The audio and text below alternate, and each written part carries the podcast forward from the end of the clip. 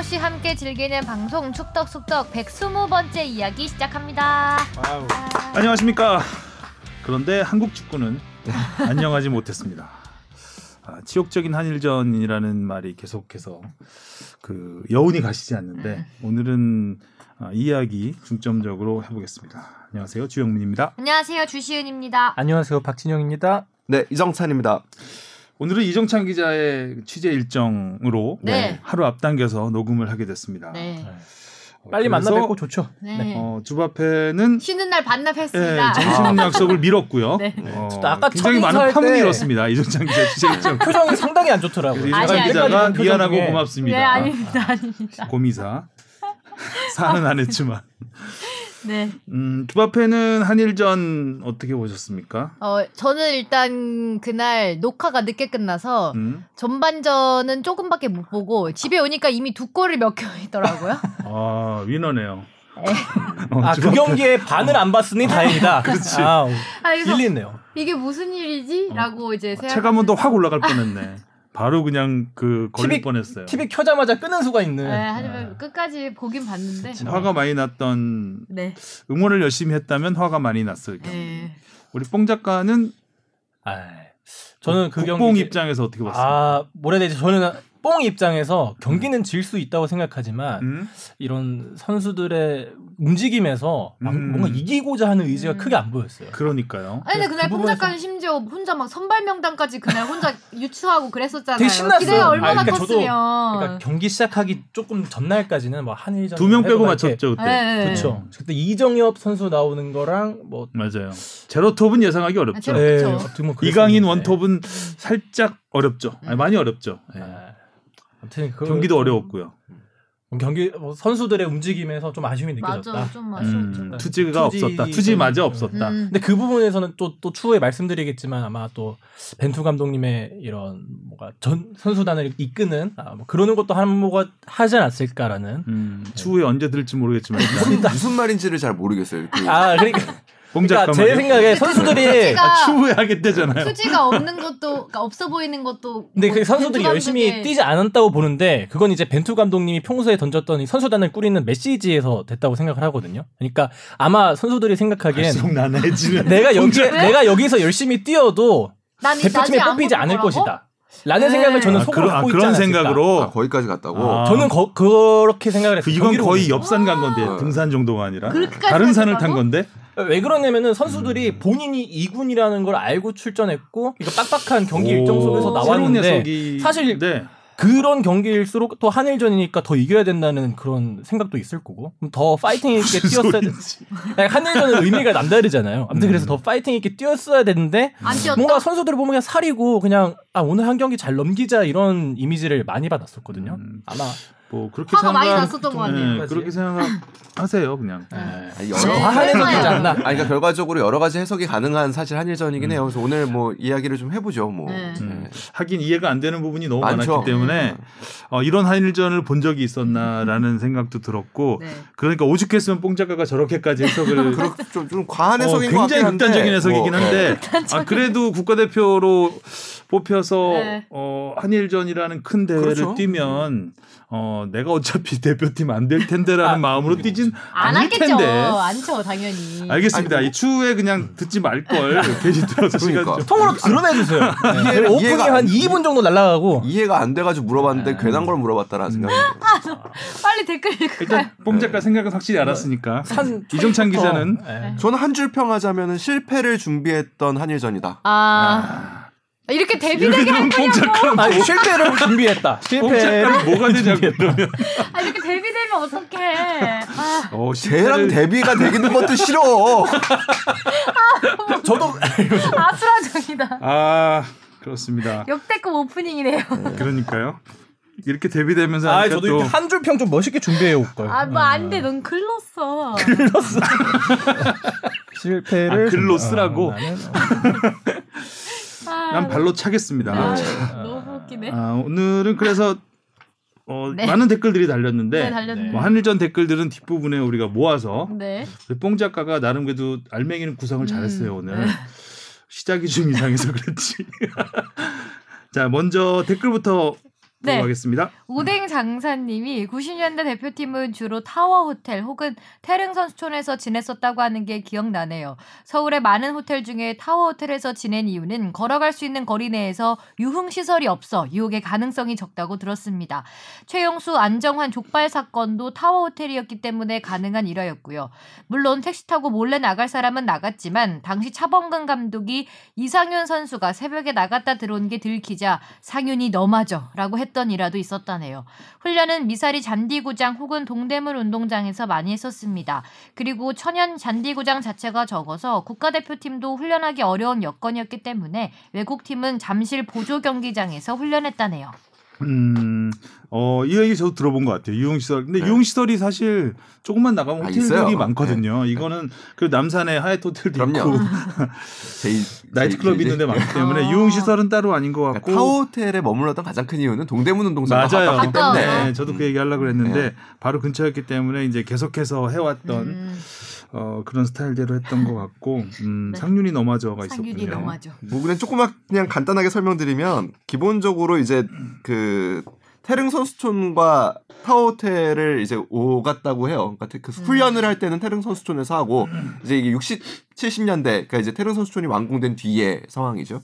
타워 호텔 같은 경우에 동대문 운동장에서 주로 경기가 많이 열렸기 때문에 경기 전날 이렇게는 타워 호텔에 묵으면서 경기를 하고 지방으로 가게 될 경우에 이제 타워 호텔에 묵다 가는 경우가 많았다고 하고 아무래도 대표팀이 한 호텔을 지정해서 하다 보면은 장점이 좀 할인 을좀 음. 해줘서 어. 음. 그런 경우가 있었다고 하고요. 그다음에 이제 어, 우리가 월드컵을 유치하고 98년부터 2000년 말까지 그러니까 그 파주 센터가 완성되기 전까지는 미사리 훈련장을 음. 사용을 했었고 그렇죠. 이때도 호텔은 타워 호텔에 묵었다고 네, 맞아요. 하더라고요. 음. 그렇습니다. 자, 그리고요. 코다끼나 발루님이 야, 아, 조금 전에 이동찬 기자가 네. 꽃가루 알러지 아, 나온 그러니까요. 사람이 코가 뭐, 큰봄 코가 때문에. 막힌다 그랬는데 코다끼나 코다키나 발루님. 발루님이 보내주셨습니다. 재밌는 닉네임이네요. 잠잘 때 출퇴근할 때 빠짐없이 듣던 축덕숙덕 코로나로 K리그도 쉬더라고 해서 작년엔 거의 안 들었어요.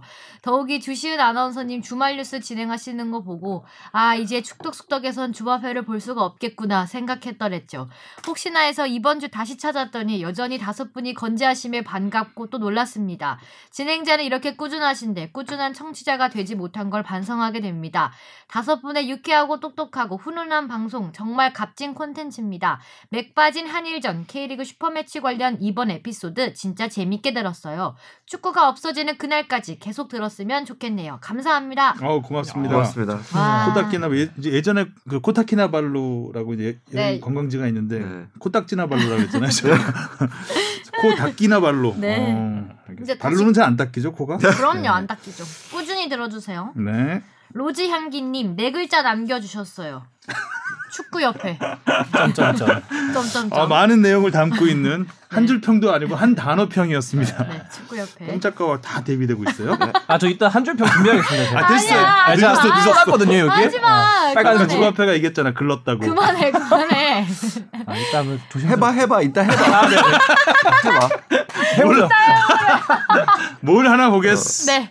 다음 댓글입니다. 아이몬 아니머스님이 가위바위보도 지지 말라고 하는 한일전에서 스코어도 지고 내용 경기 내용도 지고 매너도 지고 완벽한 삼박자가 어우러진 퍼펙트한 대참사네요.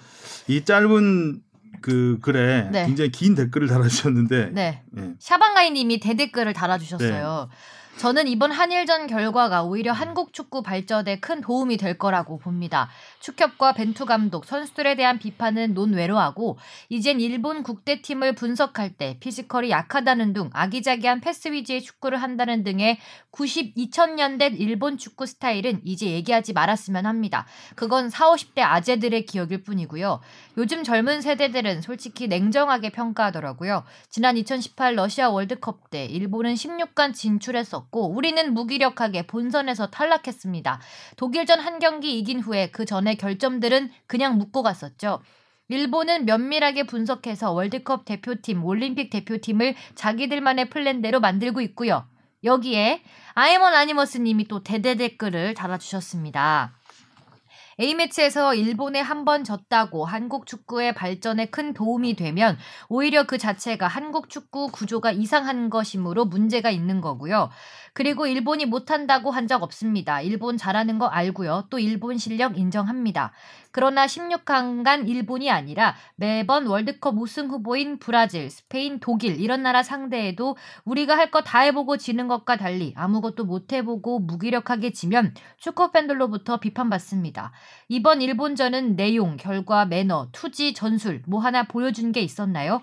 일본은 패스만 잘하고 physical 약하던 예전의 일본이 아니며 저번 월드컵에선 우리도 못 간 16강 들어간 강팀이다. 이렇게 정신 승리하는 것보단 우리 팀의 어떤 전술이 문제였고 선수들의 움직임이 어떠했으며 경기 준비는 어땠나라는 자기 비판과 성찰이 훨씬 더 아까 님이 제일 첫 문장에 말씀하신 한국 축구 발전엔 도움이 더 될 겁니다. 음, 더 길게 쓰셨는데 요약해서 예, 지금. 요약해서 네. 읽었습니다. 어, 결국 두 분이 말씀하시는 게 의미는 비슷해요. 네. 비슷해요. 예, 음. 방향은 똑같은데 조금 표현에 있어서 40, 50대 아재들의 기억일 뿐이고 약간 뭐 이런 음. 부분에서 욱하신 욱은 아니고 어, 조금 오해하신 네. 음, 것 같습니다. 어, 뭐 한일전에 대한 의견이니까 네. 저희가 길어도 한번 읽어드렸고요.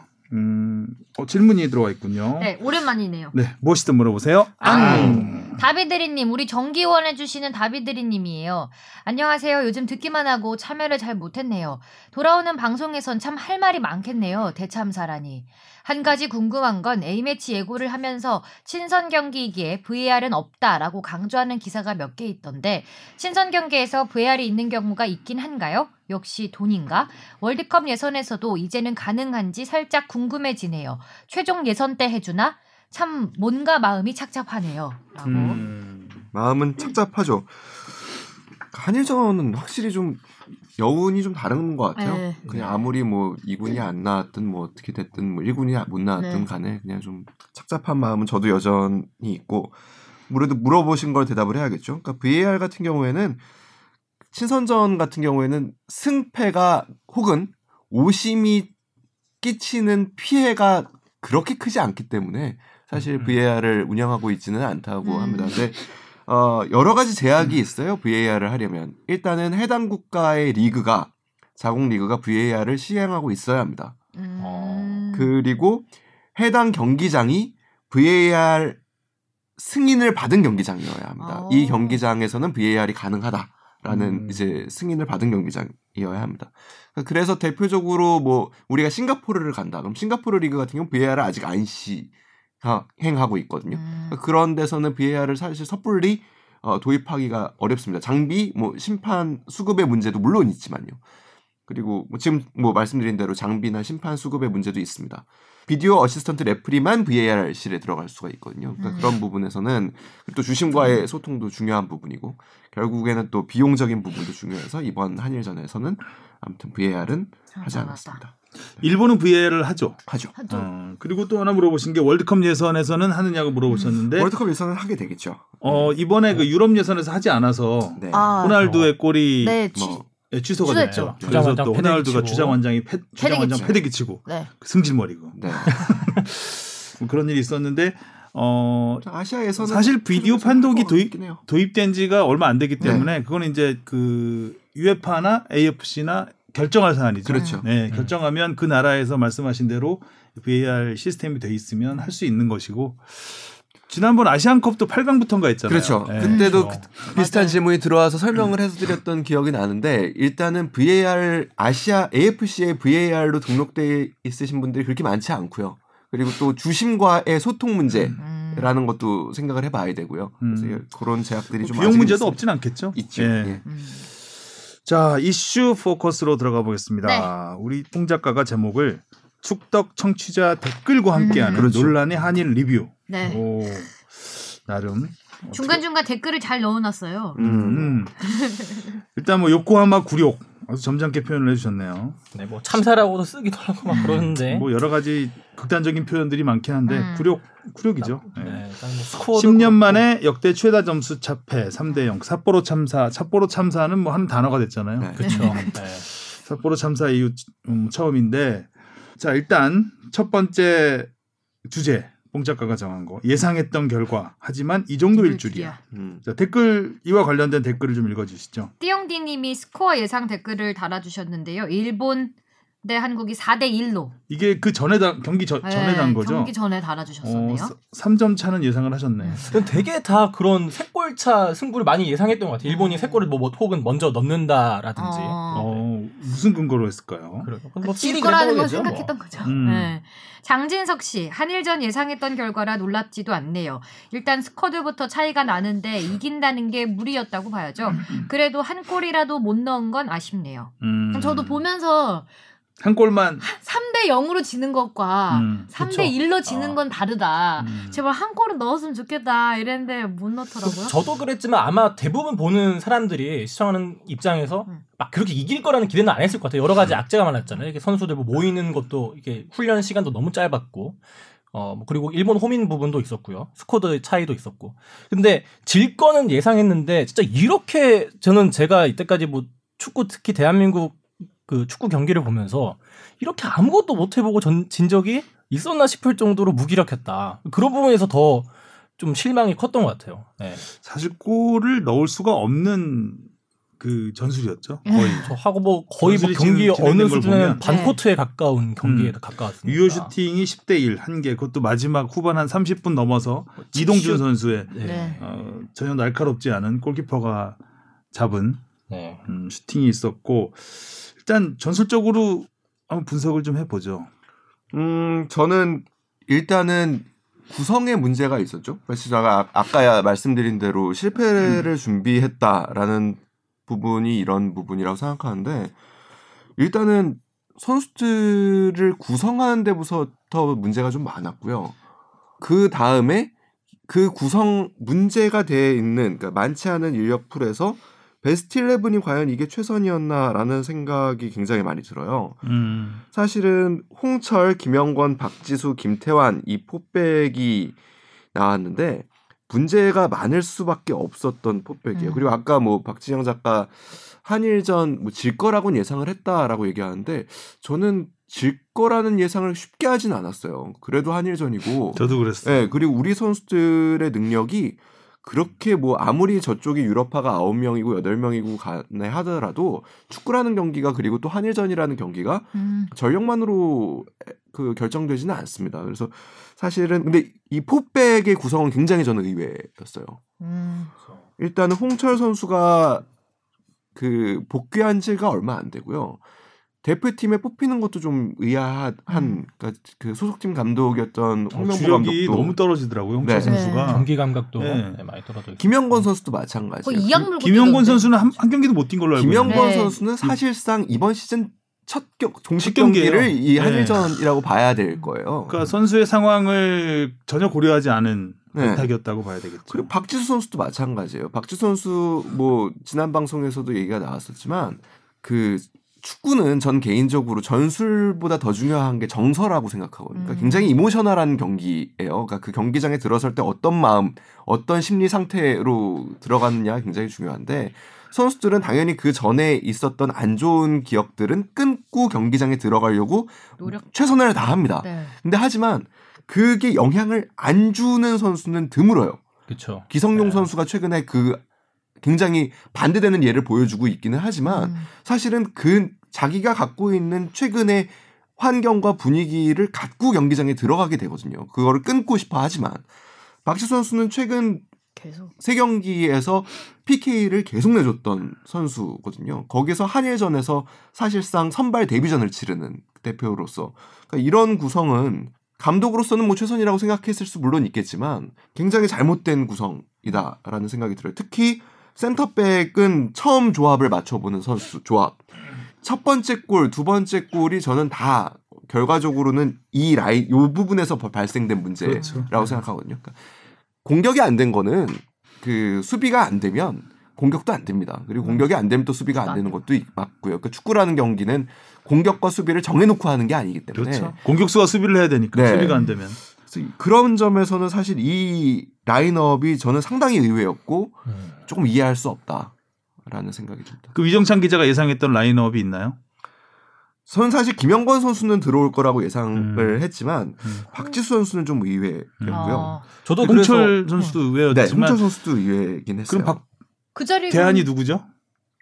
뭐 윤종규 선수가 한번 나와서 봐도 그렇게 나쁘지는 않지 음. 않았을까? 음. 뭐라는 생각도 좀 들고, 그러니까 그 어차피 최사, 그러니까 사실 우리 한국 축구가 벤투호가 최근에 어려움을 겪고 있는 경기들을 보면 대부분 다 측면 수비수에서 발생되는 문제들이 많습니다. 여기서 빌드업이 안 나가니까 음. 빌드업을 강조를 하는데 후방 빌드업, 그러니까 뒤에서부터 공격을 전개하는 거를 자꾸 강조를 하는데 이 양쪽. 측면이 지금 굉장히 약해요 다. 음. 왼쪽은 좀 노화됐고 오른쪽은 거칠고 예. 그러니까 오른쪽은 이용 선수가 결국에 지금 없는 상황에서 오른쪽은 사실 어떻게 보면은 차두리 선수 은퇴하고 송종국 선수 이후로 그렇게 뚜렷한 오른쪽 측면 수비수가 지금 계속 안 나오고 아. 있어요 한국 축구에. 왼쪽도 이런- 뭐 이영표 선수에 대한 향수가 좀 짙기도 하죠. 네. 그쵸. 그래도 왼쪽에서는 그나마 그래도 뭐 김진수 선수 자원들이 계속 있었고. 나오기는 네. 하는데 왼발을 잘 쓰는 선수들도 그리고 기본적으로 공격 능력도 좀 있고 근데 이 부분은 개인적으로 굉장히 좀 의아한 네. 아쉬운 저도 제일 처음에 그 선발 라인업을 예상했었을 때 틀렸던 게 요 수비 포팩 중에 두, 두 자리였어요. 이제 왼쪽은 저는 박주호 선수가 뭐 요 근래 좀 그래도 수원에서 좋은 모습 보여주고 있으니까 좀 나오지 않을까 생각을 했었고 저는 박지수 선수 대신에 대신에 원두재 선수가 내려서서 또 벤투 감독님 체제에서는. 네, 어. 센터백으로 많이 나왔으니까 또 그렇게 나오지 않을까 했는데 요렇게 나왔고 또 이거 이외에 제일 의외였던 게 이강인 선수가 맨 앞에서 제로톱 전술로 섰었던 거.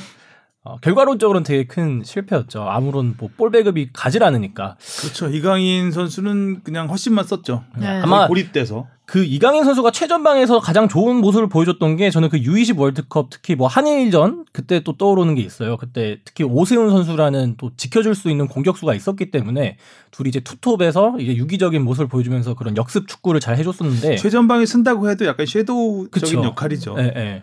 이강인 선수가 진짜 뭐 선수 입장에서 되게 억울할 것 같아요. 그러니까 나는 대표팀 가서 좋은 모습 보여주고 싶을 비행기를 텐데 몇 시간 타고 왔는데 음, 되게 45분 뛰고 잘하고 싶을 거 아니에요. 근데 자기가 하- 보여주고 싶은 플레이는 아무것도 못 보여주는 자리에 가서 45분 동안 헛심만 쓰다가 그 아- 교체됐죠. 교체되는. 저는 그래서 후반에 교체가 되더라도 그러니까 이강인 선수 대신에 다른 선수를 교체해서 이강인 선수를 밑으로 내리지 않을까도 생각을 했었거든요. 근데 이렇게까지 그냥 전방에만 박아놓다가 끝나버리니까 너무 허무하더라고요. build-up이 제대로 되려면 미드필드가 굉장히 좋아. 유기적으로 음. 움직여야 되는데 보면 수비 쪽에서 공 돌리다가 미드필드가 생략된 음. 공 전개가 되게 많았거든요. long long ball로 나오면서 부정확한 네, 일본의 압박도 좋았고요. 음. 아주 예상을 못했던 것 같아요. 그러니까 저는 그러니까 음. 진짜 벤투 감독이 이번에는 일본이 굉장히 세게 나왔죠. 패라고 생각하는데 어, 미드필드에서 벤투 감독은 이강인을 원톱으로 썼을 때의 생각은 제가 유추를 해보면 이런 걸 거예요.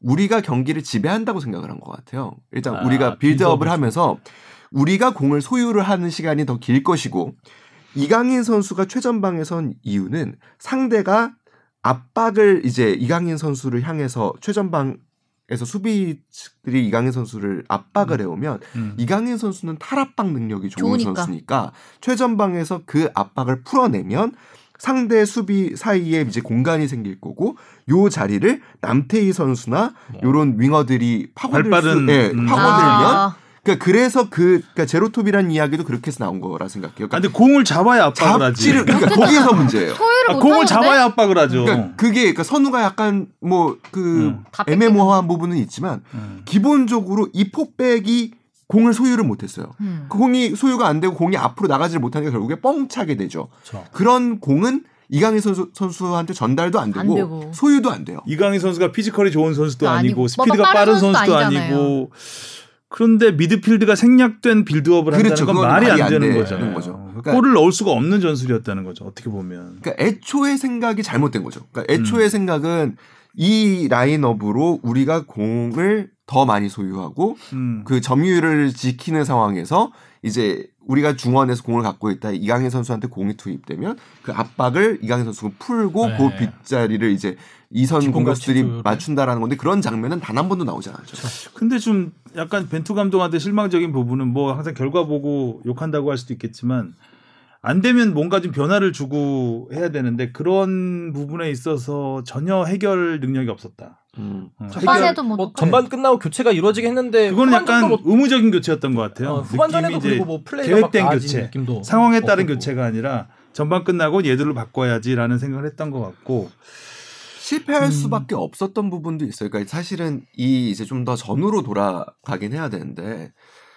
선수 선발 자체가 굉장히 어렵긴 그쵸. 했어요. 명단이 엄청 많이 어렵죠. 네, 바뀌었잖아요. 어렵고 그러니까 이런 상황에 그러니까 아까 그 이런 댓글 축구 협회 네. 네. 글자로 딱 끝나는 네.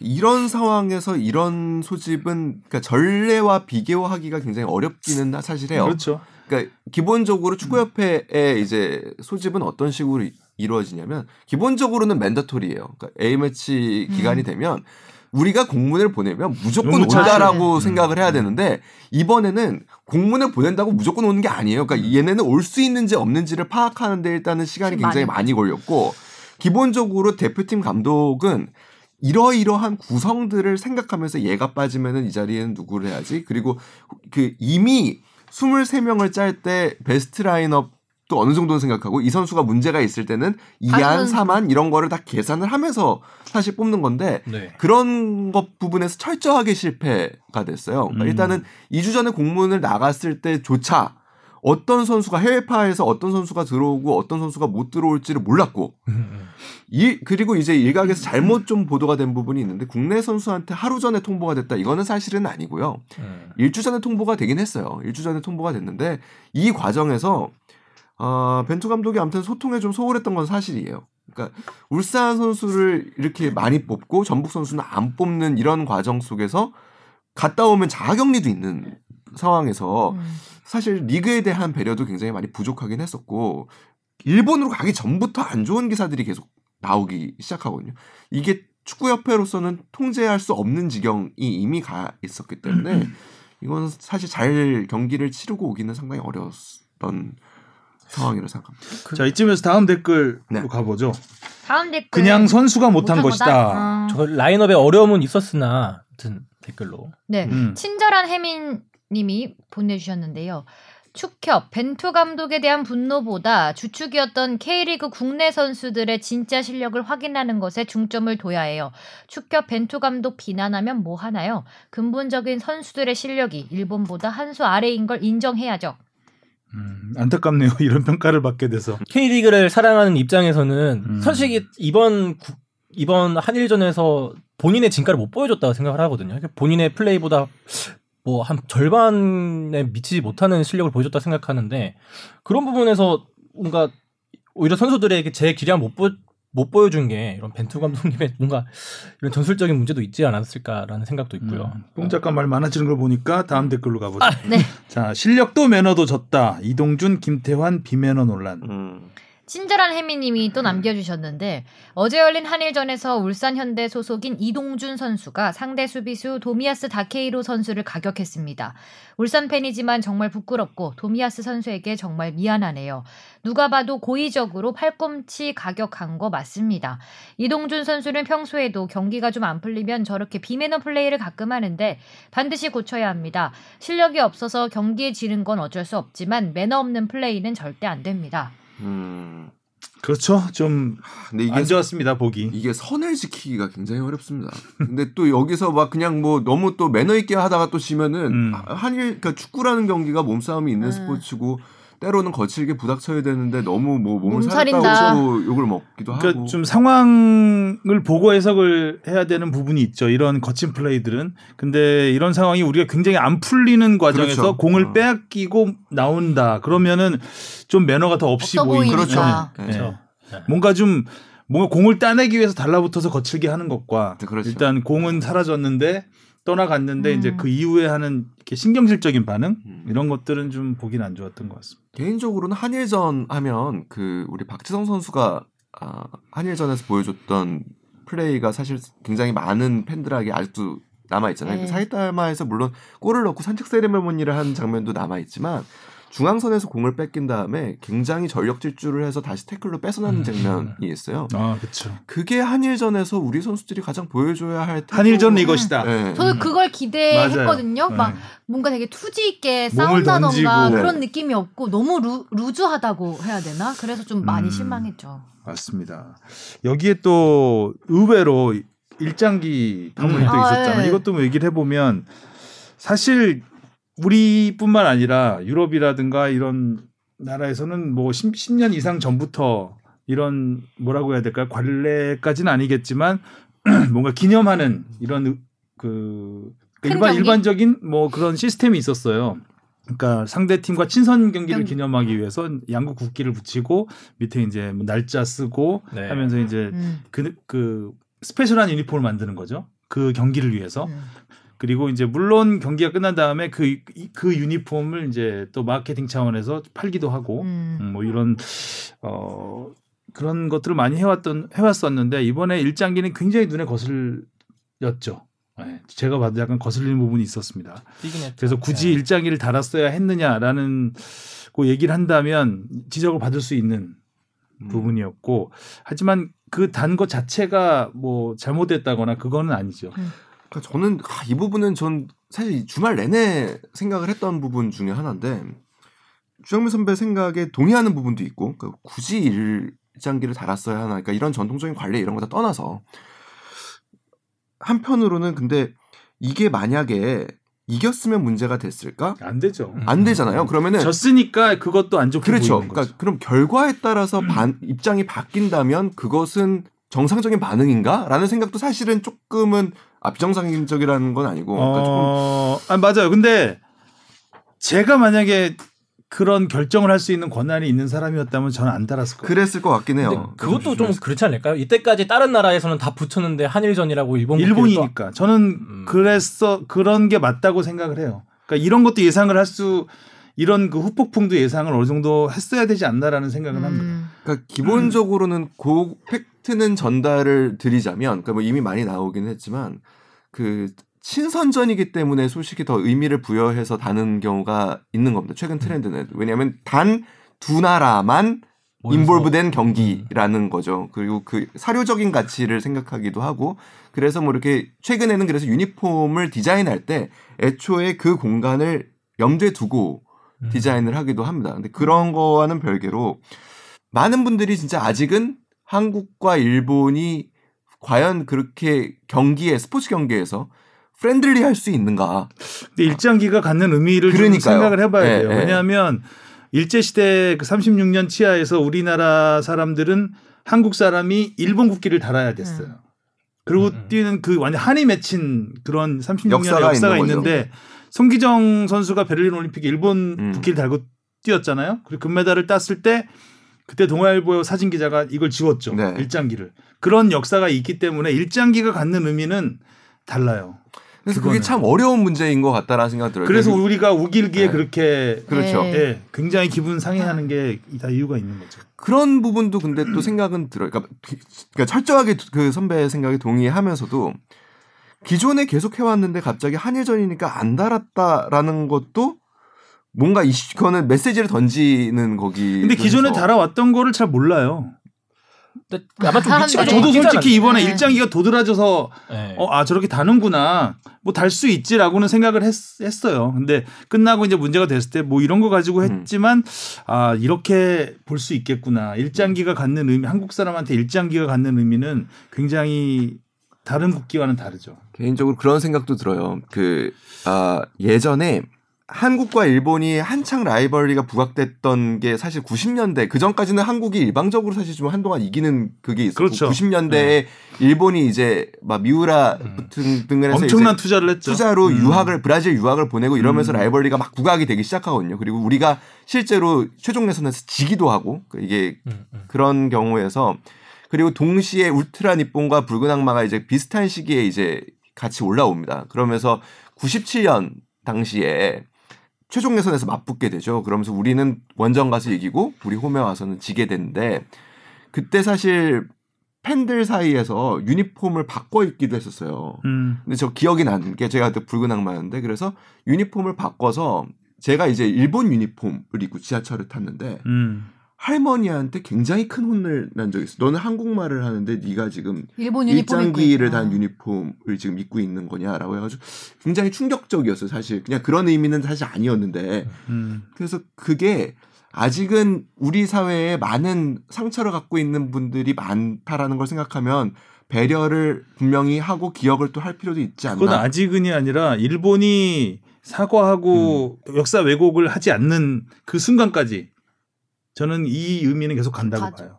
오늘도 제가 편집회의 들어갔는데 그 오늘 일본 고등학교. 역사 교과서가 네. 나와요. 거기에 이제 독도. 거기서 항상 빠지지 않은 게 독도는 일본 땅. 네. 근데 이번에 거기에 위안부 문제가 들어가느냐 안 들어가느냐 라 그 전에 안 넣었다고 해요. 그 뭐 교과서 여러 가지가 있긴 한데 근데 위안부 문제를 또 거기서는 들어간다면 당, 당연히 왜곡을 하겠죠. 교과서에 독도는 일본 땅이라고 하는 쓰는데. 그리고 얼마 전에 뭐 저희 뉴스에서 보도하기도 했지만 꼭 이게 별 문제가 아닐 수도 있는 거지만 일본 성화가 음, 아, 음. 네. 시마네 현의 오키섬을 지나갑니다. 근데 오키섬이 뭐냐면 일본 오키섬에 가면 다케시마 박물관이 있어요. 역사관이 있어요. 네. 거기에는 다케시마가 독도잖아요. 독도는 일본 땅이라고 하는 독도는 오키섬에 속해 있다라고 하는 그런 역사관이에요. 완전히 역사가 왜곡된 음. 장소죠. 거기 가. 일본 가죠. 제일 위쪽에 있는 독도에서 그렇게 멀지 않은 곳에 있는데 거기를 굳이 성화가 네 갑니다. 가요. 성하고 음. 갑니다. 물론 일본 입장에서는 그거 우리나라 땅이야, 일본 땅이야, 우리가 왜 못 가? 당연히 갈 수 있습니다.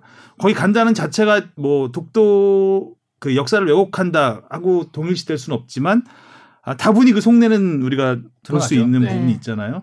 그런 것 때문에 우리는 피해를 굉장히 많이 본 그 민족이기 때문에 그런 거에 민감할 수밖에 없고 그래서 좀 일장기라든가 이런 부분에 있어서는 저는 조심했어야 된다. 음, 음. 아 제가 너무 역사 공부를 많이 했나? 여하튼 그렇게 생각을 합니다. 그래서 어, 아 이게 논란이 될 수도 있구나라는 생각을 했습니다. 어떻게 생각해, 뽕 작가는 젊은 나이는 잘 알 수 없지만 젊- 젊은 척하는 뽕 작가는 아 저는 뭐 애초에 최근 들어서 넣기 시작했으니까 오히려 한일전이라고 일장기를 빼는 건 그것도 오히려 이상하게 해석될 수 있을 것 같고 음, 그렇게 생각을 하면은 만약에 양국 관계가 조금 안 좋다 생각하면 그 나라가 국기는 빼야 하는 것인가? 만약에 혹은 뭐 중국이랑 사이가 안 좋아졌다, 북한이랑 사이가 더 틀어졌다 했을 때 그럼 그때 또 빼면 그것도 모양새가 이상해진다고 그러니까 생각을 그 하거든요. 젊은 세대라서 이게 생각이 다른 거예요. 음. 네, 네. 중국 중국과 뭐 다른 나라하고는 다르다는 그렇죠. 일본의 의미는 또 다르긴 좀더 하죠. 좀 네. 공부를 좀 하셔야 될 것 같아요. 근데 저는 또 뭐 스포츠와 정치는 또 분리돼야 아, 된다는 분리돼야죠. 시각이 예. 분리돼야죠. 아, 그래서 어. 저도 봤을 때, 아, 저 기념하기 위해서 달았구나라고 해서 별게 없었는데, 지나고 보니, 일본은 안 달았잖아요. 그렇죠.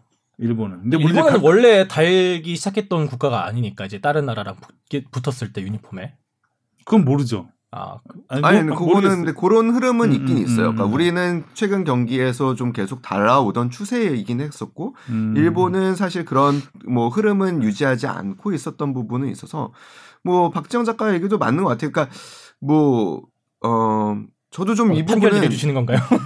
네? 아니, 아니 판결을 내려주시는 것 같아요. 판결을 지금 그냥 10년 못하죠. 네. 징역 판결을 10년이다. 못하죠. 그러니까 이 판결을 어려기 어려우니까 지금 이렇게 얘기를 하는 거죠. 음, 판결을 어떻게 해요? 네. 어려워. 아니, 저도 이정찬 기자 얘기 충분히 공감을 하고, 네. 하지만 이제 그런 역사적인 의미도 그러니까 한일전이 그만큼 굉장히 애초에 안 달았으면 그런- 거예요. 애초에 안 달았으면 게- 됐는데 그러니까 한일전이 그만큼 다른 예민한 거니까. 좀 더 많은 배려가 음. 필요했죠. 왜냐하면 그 전에도 이미 시끄러웠고 뭐 사이 뭔가 나쁘다고 달고 안 네, 달고 그 이, 그 문제가 문제가, 아니기 아니라고 단순하게 생각하지 네. 마시고요.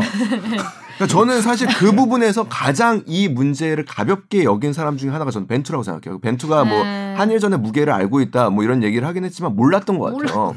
왜냐하면 역대 한일전을 그큰 점수 차로 지고 경질되지 않은 감독이 없습니다. 그러니까 직전 음, 음. 직후가 아니더라도 조광래 감독이 물론 레바논 참사 이후에 사실 경질되긴 했지만 결, 그 결정적인 거는 사실 그 전에 사이 그 이제 참사. 삿포로 삿포로 참사예요.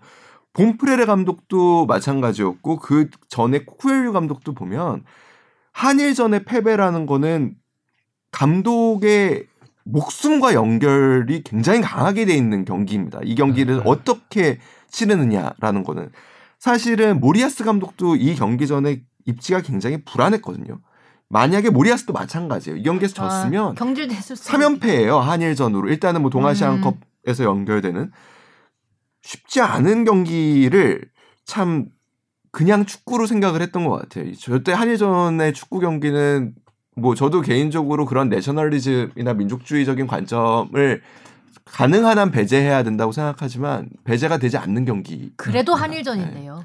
네. 지금 좀 축구 팬들의 인식이 좀 나아졌다고 생각했는데 아 나아졌다고 생각을 하는데 그래서 지금 벤투 감독에 대한 입지가 지금이나마 유지되는 거지 불과 한 몇십 년 전이면 아마 엄청나게 또 욕설과 댓글 달리기 시작하면서 자연스럽게 아, 댓글이 없어졌으니까 댓글이 그런 거고요. 달리는 거지. 똑같은 거예요. 다 시작은 그래서는 아니었지 욕 많이 않았을까. 먹어. 솔직히 얘기하면 한일전의 아니, 시, 댓글 달 곳은 또 많으니까요. 여기. 한일전의 시청률이 10%가 안 나왔는데도 이 정도의 파장이면 어마어마한 파장이라고 저는 생각해요. 한일전 한일전의 이미지를 거의 뭐 역사를 뒤집는 경기였던 거죠. 한일전 축구 중계가 9점 몇 프로 나왔어요. 박항서 감독의 베트남 축구, 18%. 베트남 축구가 뭐- 20% 와. 가까이 나왔잖아요. 이거는 어, 한일전이면 예전에는 40% 이렇게 나왔던 뭐 아주 예- 예전 얘기지만 최소한 두 자릿수 이상은 근데 시청률이 진짜 안 나오긴 했네요. 어마어마하게 안 나왔죠. 근데 그럼에도 불구하고 이렇게 사람들이 그럼에도 불구하고 주변에 많은 분들이 저도 어- 엊그제 장모님 뵀는데 장모님이 저한테 축, 그러니까 축구 경기 일체 안 보시는 분이거든요. 장모님이 왜 간 거니? 그렇게 물어보시더라고요.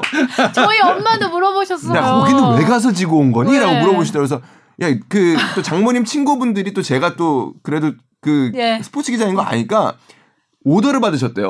왜 알아보라고. 알아보라고. 그거 좀 알아보라고. 아니, 질문을 주시라고 직접의 질문으로 fb 골뱅이 sbs.co.kr로 맞아, 저희 그 정도로 많은 분들에게 아무튼 큰 정서적인 상처를 준 경기임은 분명하다. 음, 역으로 우리가 이겼, 이겼다고 생각해 보세요 이 멤버로. 근본 난리 났죠. 축제였죠. 하여튼 굉장히 이런 충격을 좀 글쎄 축구협회가 전 굉장히 안일했다고. 보는데 처음에 이 굉장히 경기를 안일했어요. 추진할 때부터 많이 혼나야 돼요. 이 경기를 추진할 때부터 굉장히 무리하게 추진을 했고 네. 아니 한일전에 그 무게감과 파장을 음.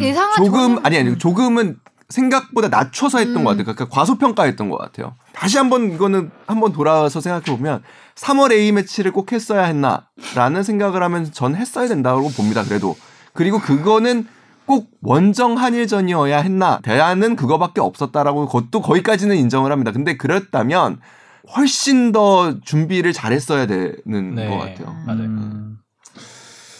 결국 대한축구협회가 사과문을 사과문을. 했습니다. 그 굉장히 이례적인데 정몽 정몽규 회장. 회장 이름으로 냈어요. 네 이름으로 냈죠. 좀 사과가 좀 걸- 그러니까 졌다고 이런 식으로까지 사과할 필요가 있었을까라는 생각도 들긴 하는데 사과할 거면 좀 잘하시지. 네. 근데 이 사과문 진짜 어떻게 보세요? 저는 좀, 이- 좀 내용이 없다고 보는데, 음. 음, 그러니까 준비가 뭐 벤투 감독에게만 비난이 쏠리고 있는 것은 온당치 않다고 생각합니다. 벤투 감독에게 마치 축구협회에서도 비난이 쏠리는 어, 이 문장이 쏠려야 된다라는 인지를 한이 문장이 제일 별로. 어, 그러니까 아, 누가 벤투 감독에게만 비난을 쏟았나요? 네. 어, 네, 굉장히 그렇지 않았- 이거부터 약간 판단을 네. 잘못하고 있다는 생각이 음. 좀 들고 지원을 자- 완벽하게 지원하지 못한 축구협회의 책임이 더 큽니다.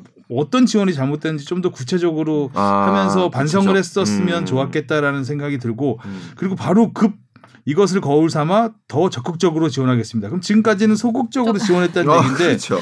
약간 좀 음. 이 문장 구성이라든가 이 진정성에 있어서 음. 아, 살짝 저는 아쉬움이 좀 있었습니다. 약간 그냥 이런 거 하나하나 왔다. 보면 그, 그 축구 팬들이 욕한 부분들에 대해서 그냥 한 문장 한 문장 이렇게 이렇게 앞으로는 이렇게 이렇게 할게 약간 이런 느낌이 약간 강해요. 정치적인 레토릭 같은 느낌이 살짝 네. 들었어요. 저는. 앞으로는 더 이상 한일전 패배했다 그리고 뭐 뭐라 얘기하지 마지막에 마. 뭐 네. 국민 여러분께 뭐 새롭게 달라진 대표팀 국회의원들이 하는 말 아닌가요 이런 네. 거는 국회의원 선거할 때 현장의 달라진 목소리에 더 귀 음, 기울인다. 기쁨과 희망을 주는 대표팀이 될 수 있도록 만전을 이거는 그러니까 말씀하신 게 맞는 것 같아요. 저는 첫 번째로는 일단은 우리가 왜 이 경기를 할 수밖에 없었는지를 설명하는데 앞부분을 할애하고 있고요. 구체적으로 무엇이 잘못되어 있는지가 설명이 되지 안 않고 돼. 있습니다. 음, 음. 그리고 우리가 아, 지금 계속 얘기하고 있지만 우리가 분노하는 포인트들은 단지 경기력에 국한돼 있지 음. 않아요. 경기력도 물론 최악이었지만 그로 인한 여러 가지들에 다 지금 화가 많이 났죠. 네, 화가 나 있는 건데 그런 부분에 대한 어떤 구체적인 그로 그러니까 협회가 사과문을 냈어요. 이례적이죠. 그렇죠. 또 친선 경기인데 네, 그러면은 무엇을 잘못했는지를 음. 구체적으로 써야죠. 우리가 이러이러한 부분이 잘못됐고 그럼요. 예. 반성하는 그 느낌이 들어야죠. 네. 이걸 보면 아 그래 잘해라 앞으로 이런 느낌이 들어야 되는데 이게 뭐야? 근데 문제의 원인을 정확히 파악해서 이제 6월부터 벤투 잘한다는데 감독과 영원히 함께하겠다. 짝짝꿍하게 비단을 받으면서 영원히 함께하겠다는 감싸주면서. 그러니까 솔직히 얘기하면 이 사과문은 여론을 조금이라도 잠재워 보고 싶다. 이거 외에는 네, 답이 그러니까 축구협회가 사과문을 냈다. 이 음. 끝 여기까지. 요좀 말이 아쉬워요. 어떻게 기사에 들어가게 하고 싶었던 것 같아요. 음. 그거 이외에는 내용이 없잖아요. 아, 근데 너무 오늘 이렇게 성토만 하고 있긴 하지만 사실 다 이해해 주실 겁니다. 이, 이, 이때 아니면 언제 하겠습니까? 네. 어, 조금 문제가 있고 뭐 여러 기사 몇몇 기사를 나기도 했지만 축구협회가 뭐 에자일 시스템, 음. 에질 시스템이라고 해서 이렇게 좀 그 그때 그때 이벤트에 대응할 수 있는 프로젝트 팀으로 이렇게 조직을 바꿨어요. 그 부분에 있어서 이렇게 전담 팀이 없다 보니까 그때 그때 음. 팀을 꾸리다 보니까 어, 소통이 잘 되지 않았고 그래서 어, 이번에 여러 가지로 이런 미스가 있었다라는 그때 기사가 있었어요. 그때 그때 팀을 꾸릴 거면 더 열심히. 근데 사실 그 에자일 조직이라는 게 뭐 최근 많은 조직에서 하고- 시도하고 음. 있는 거예요. 왜냐하면 전담팀을 두다 보면 방만해지고 그 다음에 태만해지는 부분이 있잖아요. 안일해지고 그래서 굉장히 다이나믹한 조직을 만들기 위해서 어 그 필요한 요, 그 요인들을 요원들을 뽑아다가 프로젝트 TF를 만들고 뭐 이런 식으로 대응하는 건데 좀 국가대표에게는 좀 뭔가 좀 전담 지원을 할 필요가 있지 않을까라는 그런 지적이 있는 기사였는데 저는 공감을 조금 했습니다. 자, 그 다음에 벤투 감독의 사실상 마지막 시험대 라는 음. 봉 작가의 네. 소제목 댓글이요? 허연 곰탱이 님이 남겨주셨는데요. 이번 경기가 쉽지 않을 것을 짐작은 했지만 솔직히 너무 충격이었습니다. 이제 6월에는 월드컵 2차 예선이 펼쳐지는데 벤투 감독의 운명은 여기서 판가름 나겠죠? 그런데 솔직히 마음에 드는 감독은 아니지만 월드컵 본선 진출에 성공한다면 과정이 어땠든 본선까지는 밀어줘야 한다고 생각합니다. 성적도 중요하지만 감독의 중도 경질이 반복되면 좋은 감독이 오고 싶어도 꺼려질 테니 계약은 꼭 지켜졌으면 합니다. 네, 그랬으면 좋겠습니다, 정말. 어떤 나라도 근데 이런 네. 계약을 꼭 지키면서 진행하지는 않습니다. 그러니까 그 경기력에 문제가 있으면 경질할 수 있는 거고요. 음. 저는 근데 뭐 의심이 드는 부분은 있어요. 이 후방 빌드업이라는 게 월드컵 본선에서 우리가 할 수 있는 것인가라는 부분은 없죠. 꾸준히 듭니다. 음. 뭐 일단 축구협회가 야심차게 그 임기를 보장 거의 보장한다고 약- 약속 비슷하게 하면서 데리고 왔기 때문에 아, 쉽게 내쳐질까요? 아니 저도 개인적으로 계속 갈 것 같긴 합니다. 그러니까 저도 개인적으로 벤투 감독이 잘해서 그래서 월드컵까지 가서 잘하는 모습을 너무나 보고 싶어요. 그래서 저도요. 섣부르게 경질론을 이야기하고 싶지 음. 않지만 3년이라는 시간이 흘렀잖아요. 2018년, 19년, 20년, 아, 벌써 21년 그러네요. 지금 횟수로는 네. 4년째인데 내년이면 월드컵이죠 벌써. 네. 우리가 과연 월드컵에서 그리고 내년에 어떤 선수들이 중앙 수비 그리고 측면 수비에 그를 구성을 하게 될지는 모르겠지만 분명히 월드컵이 처음인 선수들이 가능성이 굉장히 높습니다. 이 김민재 선수가 들어온다고 해도 김민재 선수는 월드컵 처- 처음이에요. 처음이죠. 그렇죠. 그러니까 이런 상황에서 이런 구성으로 그 월드컵이 주는 중압감 이런 거를 극복하고 build 상대의 강한 압박을 탈압박하면서 build-up을 할 수 있을까? 어, 이게 저는 점점 점점 회의가 좀 들어요, 솔직히. 저는 그래서 이 6월 그 6월에 있는 월드컵 2차 예선에서 그런 빌드업 축구나 그러니까 벤투 감독이 뚜렷하게 보여줘 보여주고자 하는 축구가 잘 안 드러난다면은 저는 3차 예선, 그러니까 최종 예선까지 가더라도 저는 경질할 수 있다고 봅니다. 그리고 워낙 지금 이때까지 빌드업 축구를 처음부터 얘기해서 몇 년 왔는데 물론 코로나 시국 때문에 저희가 평가전 똑바로 치르지 못한 것도 있지만 저는 그게 아직 완성의 뭐 완성이라고 말하기도 민망하고 뭐 50%못 미쳤다 생각을 해요. 그래서 저는 이 경기를 한번 보고 어 좀 어느 정도 한번 생각해 봄직하지 않나. 저는 그리고 월드컵이 당장 내년이기 때문에 또 누군가에겐 마지막 월드컵이 될 수 있잖아요. 그리고 뭐 손흥민 선수 같은 또 우리가 또 기대하고 있는 선수가 뛰는 마지막 월드컵이기 때문에 그 경기에 그 대회 진짜 4년에 한 번 오는 대회는 진짜 잘 준비해서 우리의 온당한 모습을 좀 보여줘야 되지 않을까. 그러니까 저는 그래서 이 한일전을 너무 쉽게 생각했다는 거예요. 이 3월의 한일전이라는 거를. 그러니까 이 경기의 이 패배의 이 정서가 3개월을 간다니까요. 축구 대표팀은. 다음번에 그쵸. 모였을 때 선수들은 물론 밝은 모습으로 으쌰으쌰하면서 모이겠지만 근데 얼마나 그 기억이 남아 있는 음. 상태로 가는 거예요. 그러니까 새로 들어오는 선수도 부담이에요. 음. 이 그쵸. 분위기를 반전을 해야 되기 때문에 물론 아주 분위기가 반전이 가능성이 있는 거는 일단 네 경기가 코로나 상황 때문에 다 우리나라에서 치르게. 됐고 뭐 경기가 연전이 이루어진다는 거는 어떻게 보면 강팀한테는 좀 유리한 조건이긴 하죠. 우리가 강팀이라고 봤을 때. 또 두터우니까. 자 어쨌든 이제 뭐 한일전은 잊어야죠. 네. 뭐안 잊혀져도 잊어야죠. 지난 거니까. 그리고 뭐 지금 뭐 경지를 얘기할 때는 아닌 것 음. 같고 뭐 경지를 할 수 없는 건 아니죠. 당연히 상황 그 경기를 봐야 되겠죠. 근데 뭐 사실 이제 지난 뭐 1년 동안 코로나 시국도 있었고 어 사실 이 한일전 한 경기로 벤투의 능력을 평가하기는 조금 네. 너무 좁다. 그 우리가 가지고 있는 재료가 너무 적다라고 생각을 하고 앞으로 남은 네 경기를 봐야 되겠죠. 그럼 6월에 이게 좀 2차전 중요한 일단 거예요. 뭐 뽕 작가 말대로 6월 이 경기를 보면 뭐 생각하고 말고 여론이 말해줄 거예요. 아마 팬들이 음. 팬들이 말해주고 뭐 사과하고.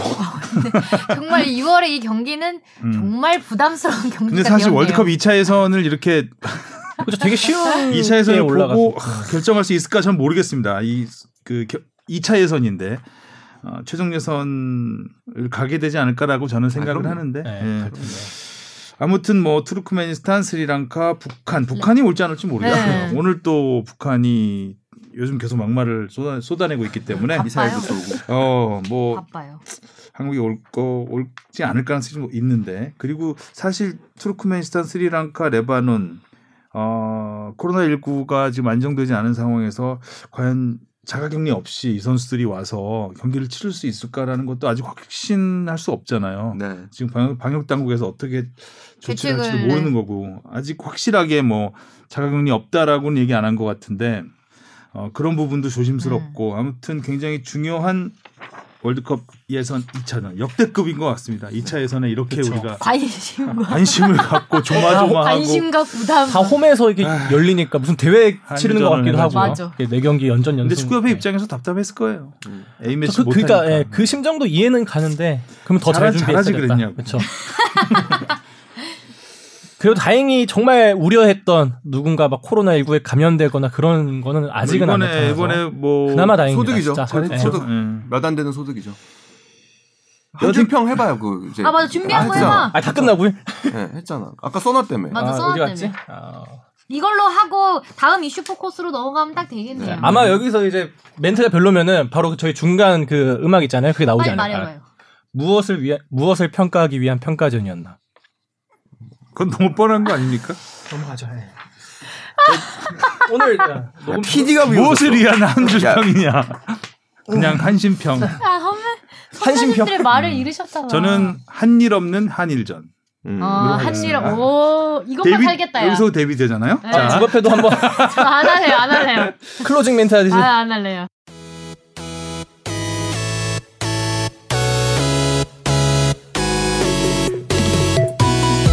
여러분은 지금 축덕 속덕을 듣고 계십니다. 잊지 말고 하트 꾹. 자 다음 포커스로 넘어가겠습니다. 축덕 토토로 알아보는 주말 K리그 원 프리뷰는 좀 대충 달았네요. 제목이. 네, 막 달았네. 한 줄 평도 안 되고 제목도. 아 자 이제 오늘 그 뭐 과연 한일전 여파가 K리그에 어떤 영향을 줄 음. 것인가. 그게 굉장히 사실 굉장히 크, 큰 역할을 줄수 있죠. 그렇죠. 많은 변화가 있을 수 있습니다. 특히 울산이 울산은 이제 뭐- 일곱 명이나 갔다 왔기 때문에 전북은 쌩쌩할 거고요.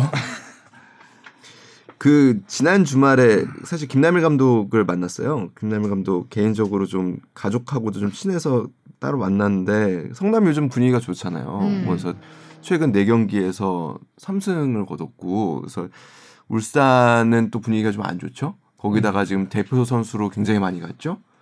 근데 김남일 감독은 오히려 그런 얘기는 하더라고요.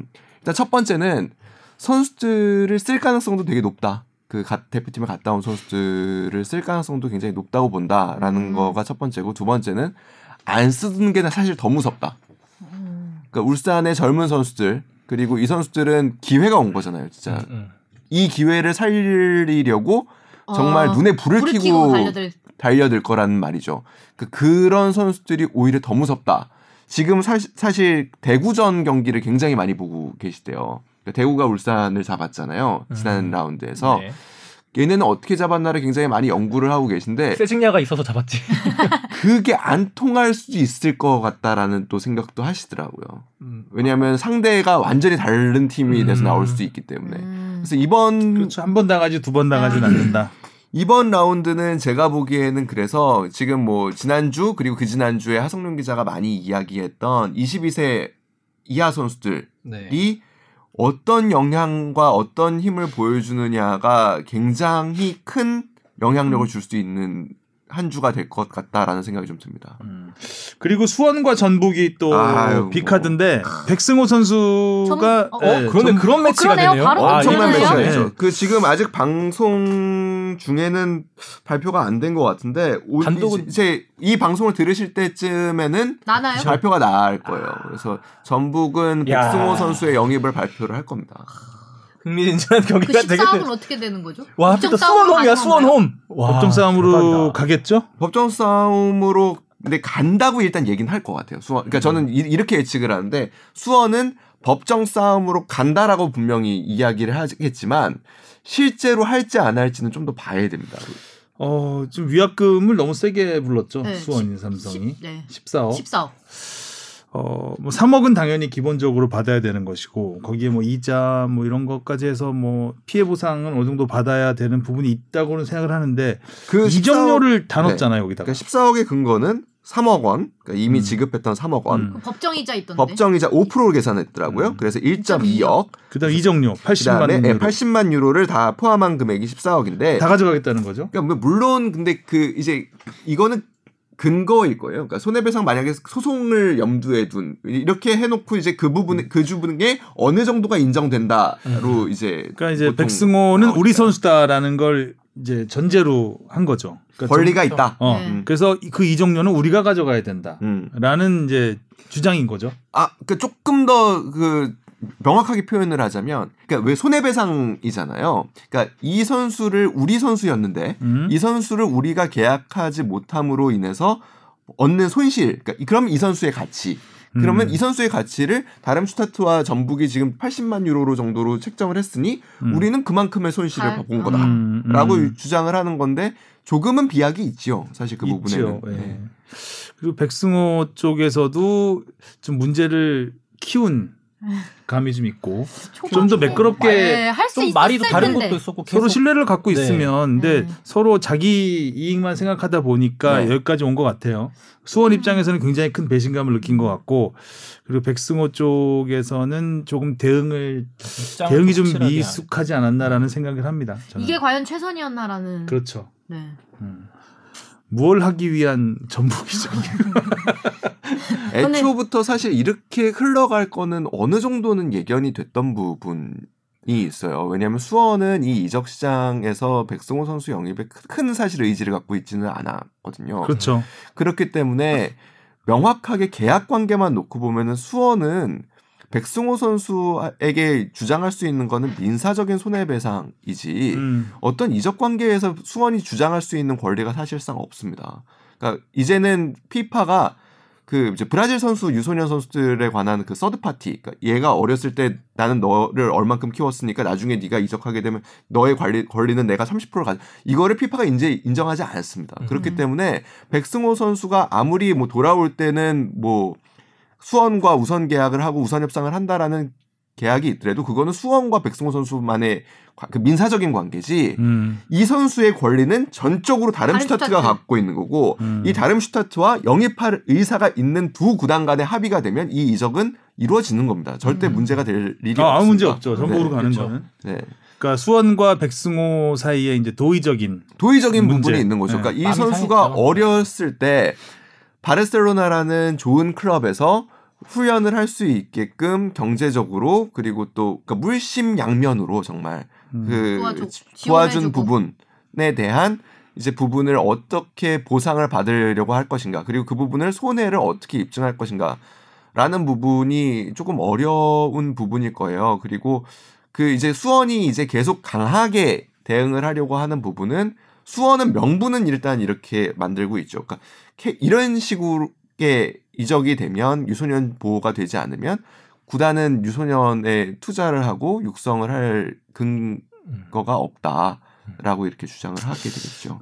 그렇죠. 뭐 이전부터 뭐 여러 차례 스타 플레이어들 선수들이 이런 그 구단의 소속 해외로 나갔을 때 나갔다가 돌아올 때 어디 소속이냐를 놓고 많은 논쟁이 있었는데 또 다시 이제 백승호 선수가 근데 지금까지 보면 돌아온 선수들은 다 잘했던 것 같아요. 그렇게 해서 다른 팀 가 선수들은 뭐 서정원 선수도 그랬고 음. 박주영 선수도 그랬고. 예, 뭐 어, 백승호 선수도 물고 해야죠. 예, 뭐 선수 저는 전북이 그래도 어 어린 선수를 이러, 이렇게 놔두면 안 된다고 음. 해서 뭐 대승적인 차원에서 했다고 하는데 어, 좋은 팀에 갔고요.